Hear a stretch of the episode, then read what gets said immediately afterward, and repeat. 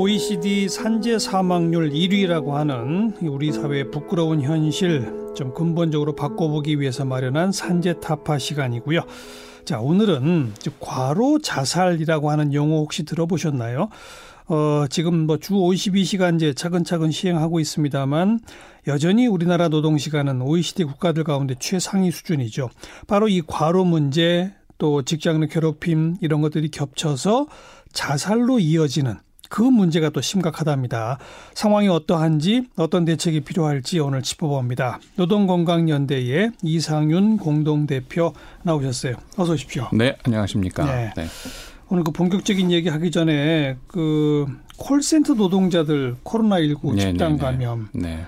노동건강연대 측에서도 콜센터 노동자들의 근로 환경 좀 주목해 보신 적이 있나요? 네, 그거는 뭐 노동 조건 이 측면에서 너무 열악하다 이런 음. 측면에서 노동 조건 개선 측면에서 많이 활동들이 있었죠. 네네. 뭐 지금 계속 언론에서 나오듯이 다닥다닥 붙어서 그다음에 밀폐된 공간에 환기도 네. 잘안 되고 뭐 이런 이런 것이 그런 것도 있고 책상도 안 좋고 사실 이 헤드셋이라고 해서 하는 것도 사실은 건강에 많은 영향을 미치고 또 업무 밀도도 굉장히 높아가지고 네. 장시간 노동도 많고 뭐 등등의 문제들에서 저희가 관심을 가지고 있었죠. 전국에 있는 모든 콜센터가 다 비슷비슷하죠. 그렇죠. 뭐 대동소이하다고 어. 볼수 있습니다. 규모에 따라서 조금 차이는 있지만 뭐 특히 이제 서울시가 뭐 위탁 운영하는 다산 콜센터 같은 경우에는 오랜 이제 사회적 활동을 조금 좁아졌지만 음. 그 외에 뭐 민간이 하고 있는 데는 뭐 거의 비슷하다고 봐야죠. 게다가 뭐 아침에 아파서 일어나지도 못했는데 오후에는 출근을 했다 뭐 이런 얘기 네, 나오는 네, 거 네. 보면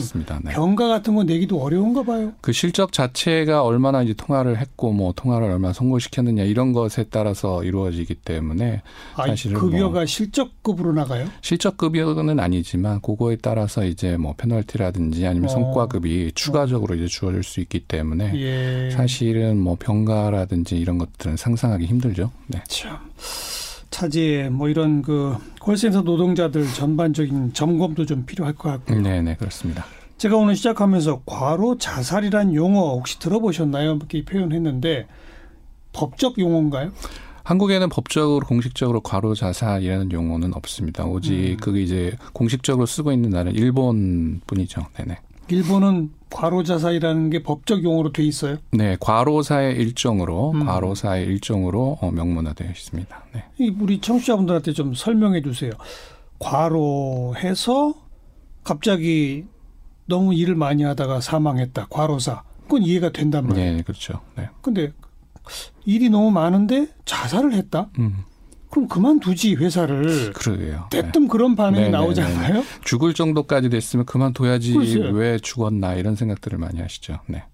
그러니까요. 네네. 그 용어가 뭐예요? 과로 자살이라는 게? 어, 넓은 틀에서 보면 이런 자살은 사실은 업무상 스트레스로 인한 음. 정신 질환의 원인이 돼서 어. 이제 극단적인 선택을 한 어, 이런 보편적인 사례의 하나의 유형이라고 보시면 되겠습니다. 아. 업무상 스트레스가 다양할 수 있어요. 그 중에 예. 하나가 이제 과로도 장시간 노동도 있고요.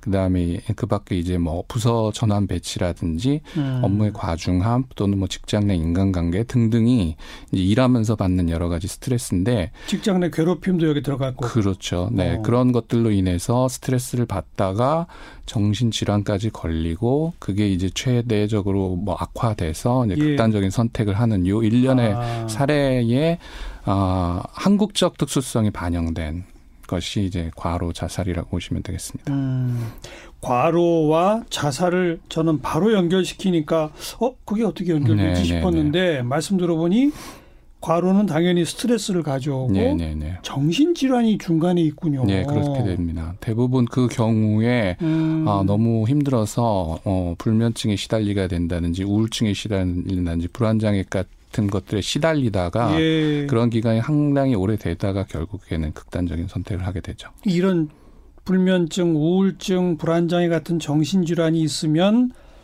어, 아니, 그 정도로 힘들면 회사를 그만두지. 네. 라는 반응에 나오는 예, 예, 회사를 그만두는 판단을 못 하는 거죠. 바로 그렇습니다. 사실은 어. 극단적인 선택을 하는 이유는 대부분 합리적인 정신 상태를 가지고 계신 분들은 아, 그런 극단적인 선택을 하지 않습니다. 근데 누구나 예. 그거는 어떤 특정한 취약 요인을 가진 사람이 아니라 누구나 어, 스트레스가 너무 가중하면 합리적인 음. 판단을 상실할 수 있는 그 어떤 몇 분 내지는 길면 몇 시간의 상태에 빠지는 경우가 있습니다. 그 예. 그 경우에 아, 누가 옆에서 도와주면 그걸 넘어가지만 그렇지 음. 않은 경우에 그 기간을 넘지 못하면서 이제 극단적인 선택을 하게 아. 되는 경우가 일반적이죠.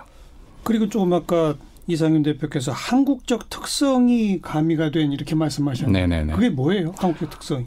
사실 OECD 국가 일반에서는 장시간 노동이 그렇게 흔하지 않기 때문에 장시간 노동으로 인해서 정신질환까지 걸리고 네. 정신질환에 따른 극단적인 선택까지 하는 예, 예는 그렇게 많지 않습니다. 그런 나라가 몇 나라 없죠. 없죠. OECD 국가 중에서는 사실 이렇게까지 사람을 죽일 만큼 음. 일하는 나라가 많지 않기 때문에 또 사회 문화적 분위기도 있는 거고. 네. 뭐 상사가 퇴근하지 않으면 일단 음. 자리를 지켜야 되는 문화가 많이 없어졌다고들 하지만 예, 아직까지는 예. 뭐 많이 남아 있죠. 그러니까 아마 일본이 과로사가 이제 시작된 나라일 거고 네네. 우리나라 네네. 그 정도 아닐까요?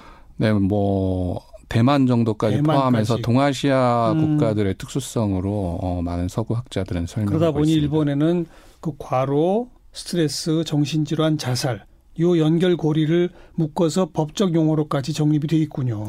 그렇죠. 그것은 이제 사회적으로 흔히 자살이라고 하면 어, 어떤 나약한 음, 사람이 스트레스를 견디지 못하고 하는 어떤 개인적인 선택 이런 걸로 보는 경우가 많은데 예, 예. 그것을 그렇게 법제화했다는 의미는 아, 이러한 종류의 자살은 어떤 사회적인 그리고 구조적인 문제이고 음. 그것을 해결을 위해서는 집단적이고 사회적인 노력이 필요하다는 것들을 네. 명문화했다고 볼 수 있겠습니다. 직장 내 괴롭힘이 역시 똑같은 스트레스가 돼서 네네네. 정신질환이 오고 네. 자살로 연결되는 네네. 이런 경우까지도 네.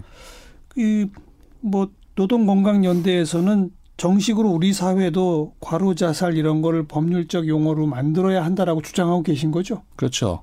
일단은 뭐 형식적인 체계로서의 법률이라기보다는 아까 음. 말씀드렸지만 그 과정과 예. 그것이 만들어지는데 합의가 이루어지는 과정이 제일 중요한 게 사회 문화적으로 자살이라는 것 그것이 개인적 소인에 의한 것이 아니라 예. 여러 가지 사회적인 요인들에 의해서 될 수 있고 그것을 개인에게만 책임을 물을 수는 없다라는 예. 공동된 합의를 이끌어내기 위한 데 중요한 과정이라고 생각하는 것이죠. 예.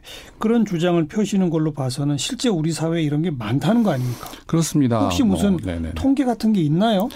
사실은 지금 어 중앙 자살 예방 센터에서 음. 매년 한국의 자살자를 집계하고 있는데 1년에 한 12,000명에서 13,000명 정도가 한국에서 극단적인 선택을 하거든요. 예. 그중에 한 5천여 명 정도가 이제 노동자 고요. 예. 이 중에서 이제 경찰청이 자살자들에 대해서 원인을 분석하는데 그 경찰청 원인 분석에 의해서 업무나 직업 요인으로 인한 것이 한 400에서 500 케이스 정도 어. 되는 걸로 알려져 있습니다. 그러니까 예, 결코 예. 적지 않은 숫자고 하지만 그 중에 실제로 이제 산재 신청을 해서 한국 사회에서 사회적으로 업무상 질병으로 인정받은 자살 케이스는 1년에 100건 미만입니다. 그러니까 음. 굉장히 적기는 하죠. 그래도 산재 신청이 이루어지기는 하네요. 네, 이루어지고는 있습니다. 어, 먼저 노동건강연대가 수집한 사례 중에는 예를 들어서 어떤 것들입니까? 좀 전형적인 뭐 사례라고 크게 유형화할 수 있는데요. 뭐 대표적인 게 아까 얘기했지만 너무 오래 일하면서 음.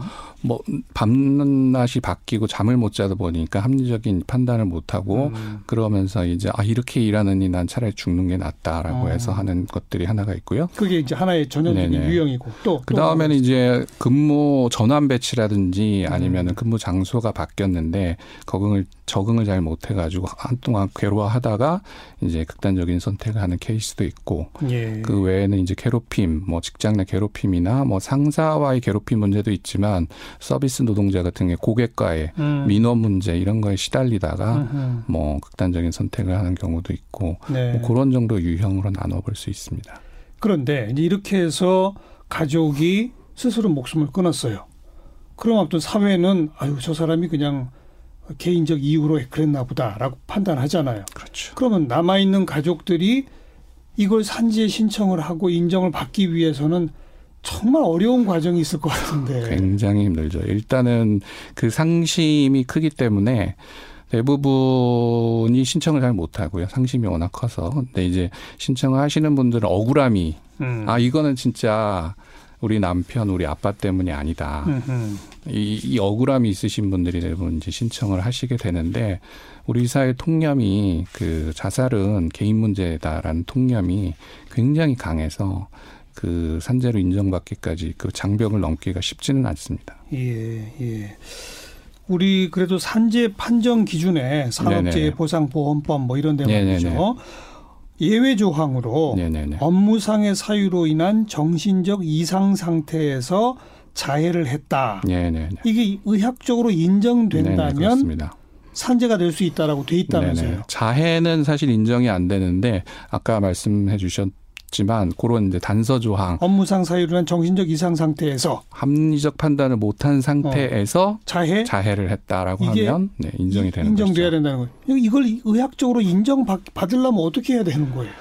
그게 이제 사실은 의사들이 대부분 이제 판단을 하는 것인데요. 음. 일반적인 그게 이제 명문화돼서 요런 요런 조건들 필요 조건들을 갖추면 된다 이런 것이 있는 것은 아니고 그러니까요. 의사들이 이제 판단을 하는데 판단하는 근데 패턴들을 보면 일단은 그 스트레스의 크기나 종류나 질이 굉장히 일반적인 것보다 커야 된다 이런 전제가 네. 아, 일반적으로 남들이 겪는 것보다 실제 상식적인 것보다 크게 겪었다라는 예, 예. 게 인정이 돼야 되고 예. 두 번째로는 그로 인해서 실제 많이 정신적인 고통을 그 이후에도 받고 있었다라는 음. 것들도 뭐 입증이 좀 돼야 되고요. 그 다음에는 그런 것들이 이제 개인적인 게 아니라 회사로 인한 것이었다. 예. 가령 가정에 뭐 불화가 있었다든지 아니면 집안에 사실은 뭐 이런저런 정신질환의 가족력이 있었다든지 음. 이런 것들이 또 밝혀진 굉장히 마이너스 요인으로 작용하기도 하고 그렇습니다. 그러니까 가족이 그런 극단적 선택하면 남아 있는 가족이 그동안 회사 일로 얼마나 힘들어 했는지 네네. 또 직장 동료들의 증언 네네. 이런 것들을 다 수집을 해야 할 것이고 엄청 힘든 것이죠. 그다음에 뭐 혹시라도 그 사이에 정신과적 치료를 받았으면 치료 기록이 있겠으나, 있겠으나. 그걸 제대로 네. 못 했다면 아, 그럼 굉장히 불리해지는 것이죠. 그래서 어떤 네네. 기사를 보니까 정신질환으로 인한 산업재해가 급증하고 있는데. 산재 신청 자체가 뭐 0.04%에 불과하다. 네네. 일단 한국 사회는 음. 힘들어도 정신과 자체에 방문하는 그 빈도가 굉장히 적고요. 없고. 방문하신 분들조차도 그것을 산재로 신청하기까지는 넘어야 될 장벽이 너무 크기 때문에 예. 그리고 일단 내봤자도 안 될 것 같다 이런 또 자포자기한 심정도 많고 그래서 음. 아주 빙산의 일각만이 신청도 하고 그 중에 또 일부만이 인정을 받는 이런 상태죠. 네. 막막하네요. 네네. 어, 어떻게 해야 할까요? 그럼 이제. 그 뭐 힘들더라도 정도를 밟아야 되는데 음. 반복적으로 얘기하지만 이 극단적인 선택이라는 것들이 개인이 나약해서라든지 특정한 어떠한 사람의 개인적 소인의 문제가 예. 아니다라는 사회적 합의를 이루기 위한 여러 가지 활동과 예. 뭐 그런 것들이 필요하다고 생각합니다. 네. 그리고 당장 뭐 직장 동료나 가족들 가운데 좀 이렇게 힘들어 하시는 분들 일 때문에 과로 때문에 그럼 이건 자칫하면 정신질환 갈 수 있다. 이걸 염두에 두고 좀 봐야 되겠네요. 네네. 뭐 이렇게 얘기 드리면 조금 뭐 음. 세상 물정 모르는 거 아니냐라고 할 수도 있겠지만 어 한국 사람들이 또 이 직장에 얽매이는 빈도가 조금 높습니다. 그러니까 직장을 잃으면 물론 뭐 여러 가지 요인 뭐 사회복지가 잘 안 돼서 예. 그런 것도 있고 직장을 잃으면 내 삶 자체가 너무 망가질 것이다. 전체가 가족이 이런 것 때문에 예. 아, 아무리 힘들어도 직장은 다녀야 된다. 이런 생각들이 강한데 그렇죠. 아, 여러 가지 요인이 있겠지만 그런 생각도 조금씩 조금씩 좀 약해져야 되지 않나. 음. 힘들면 사실 살아야 돼. 사는 게 먼저거든요. 그렇죠. 네네. 네. 그런 분위기도 좀 만들어야 되지 않나 생각됩니다. 알겠습니다. 과로 자살 요 용어를 우리가 좀 머릿속에 기억해 두면서 네네네. 그 사이에는 정신질환이 존재한다. 네네. 이걸 개인 탓으로 탓할 수 없다. 네, 그렇습니다. 아. 자, 우리 노동공연연대가 매달 그 언론에 보도된 노동자들 죽음을 모아서 이달의 기업 살인 이런 이름으로 발표하잖아요. 네네. 1월에는 42명 노동자가 산재로 사망했다는데 네네. 2월에는 어떻게 됐습니까? 어, 안타깝게도 2월은 날짜가 적었는데도 더 증가해서 네, 54명으로 증가했는데 이거는 뭐 근데 산재 어. 사망 자체가 증가했다기보다는 저희가 집계하는 거는 언론에 발표된 거니까 예.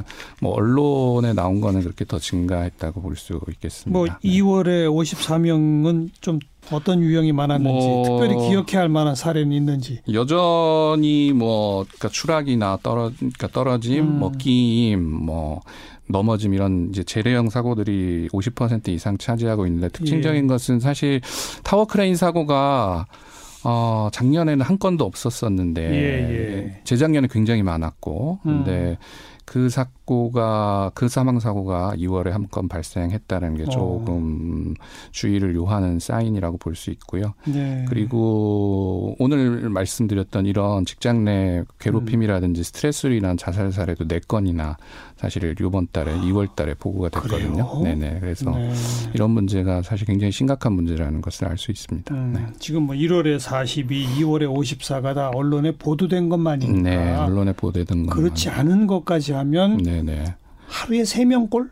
예, 그렇습니다. 저희가 작년에 해보니까 언론에 보도되는 것이 전체의 한 3분의 1 음. 정도 음. 되는 걸로 저희가 물론 이제 점점 이제 언론에 많이 이제 노출 빈도가 높아지고는 있는데 예, 예. 그런 걸로 생각해 보면은 하루에 세 명꼴 정도가 사고로 질병으로 죽는 거는 카운트할 수는 없고 음. 사고로 죽는 거는 그 정도 됩니다. 거기에는 이런 과로 자살도 포함된 거예요? 과로 자살은 포함돼 있죠. 빠진 거예요. 그거는 이제 질병이니까. 네. 아이고. 그 과로사도 빠지고. 그럼 뭐, 그냥 네. 오로지 사고로 인한 것만 하루에 세 명. 네네네 그런 거죠. 네. 근데 직장 내 일로 인한 질환으로 인한 뭐 이렇게 가면 그러면 한 다섯 명, 어. 뭐 많게 보면 여섯 명 정도까지 되는 하루에 하루에 네. 우리나라에서 네네. 네. 어떡합니까? 계속 우리가 문제 의식을 갖고 조금씩이라도 줄여 나가야죠. 네네네. 예. 어, 산재타파 우리 저희 본개편 때문에 우리 마지막 시간인데요. 음. 이 노동건강연대 앞으로도 계속 좀 힘내주시고 저희도 꾸준히 관심 갖고 지켜보도록 하겠습니다. 노동건강연대 이상윤 공동대표 고맙습니다. 네, 감사합니다.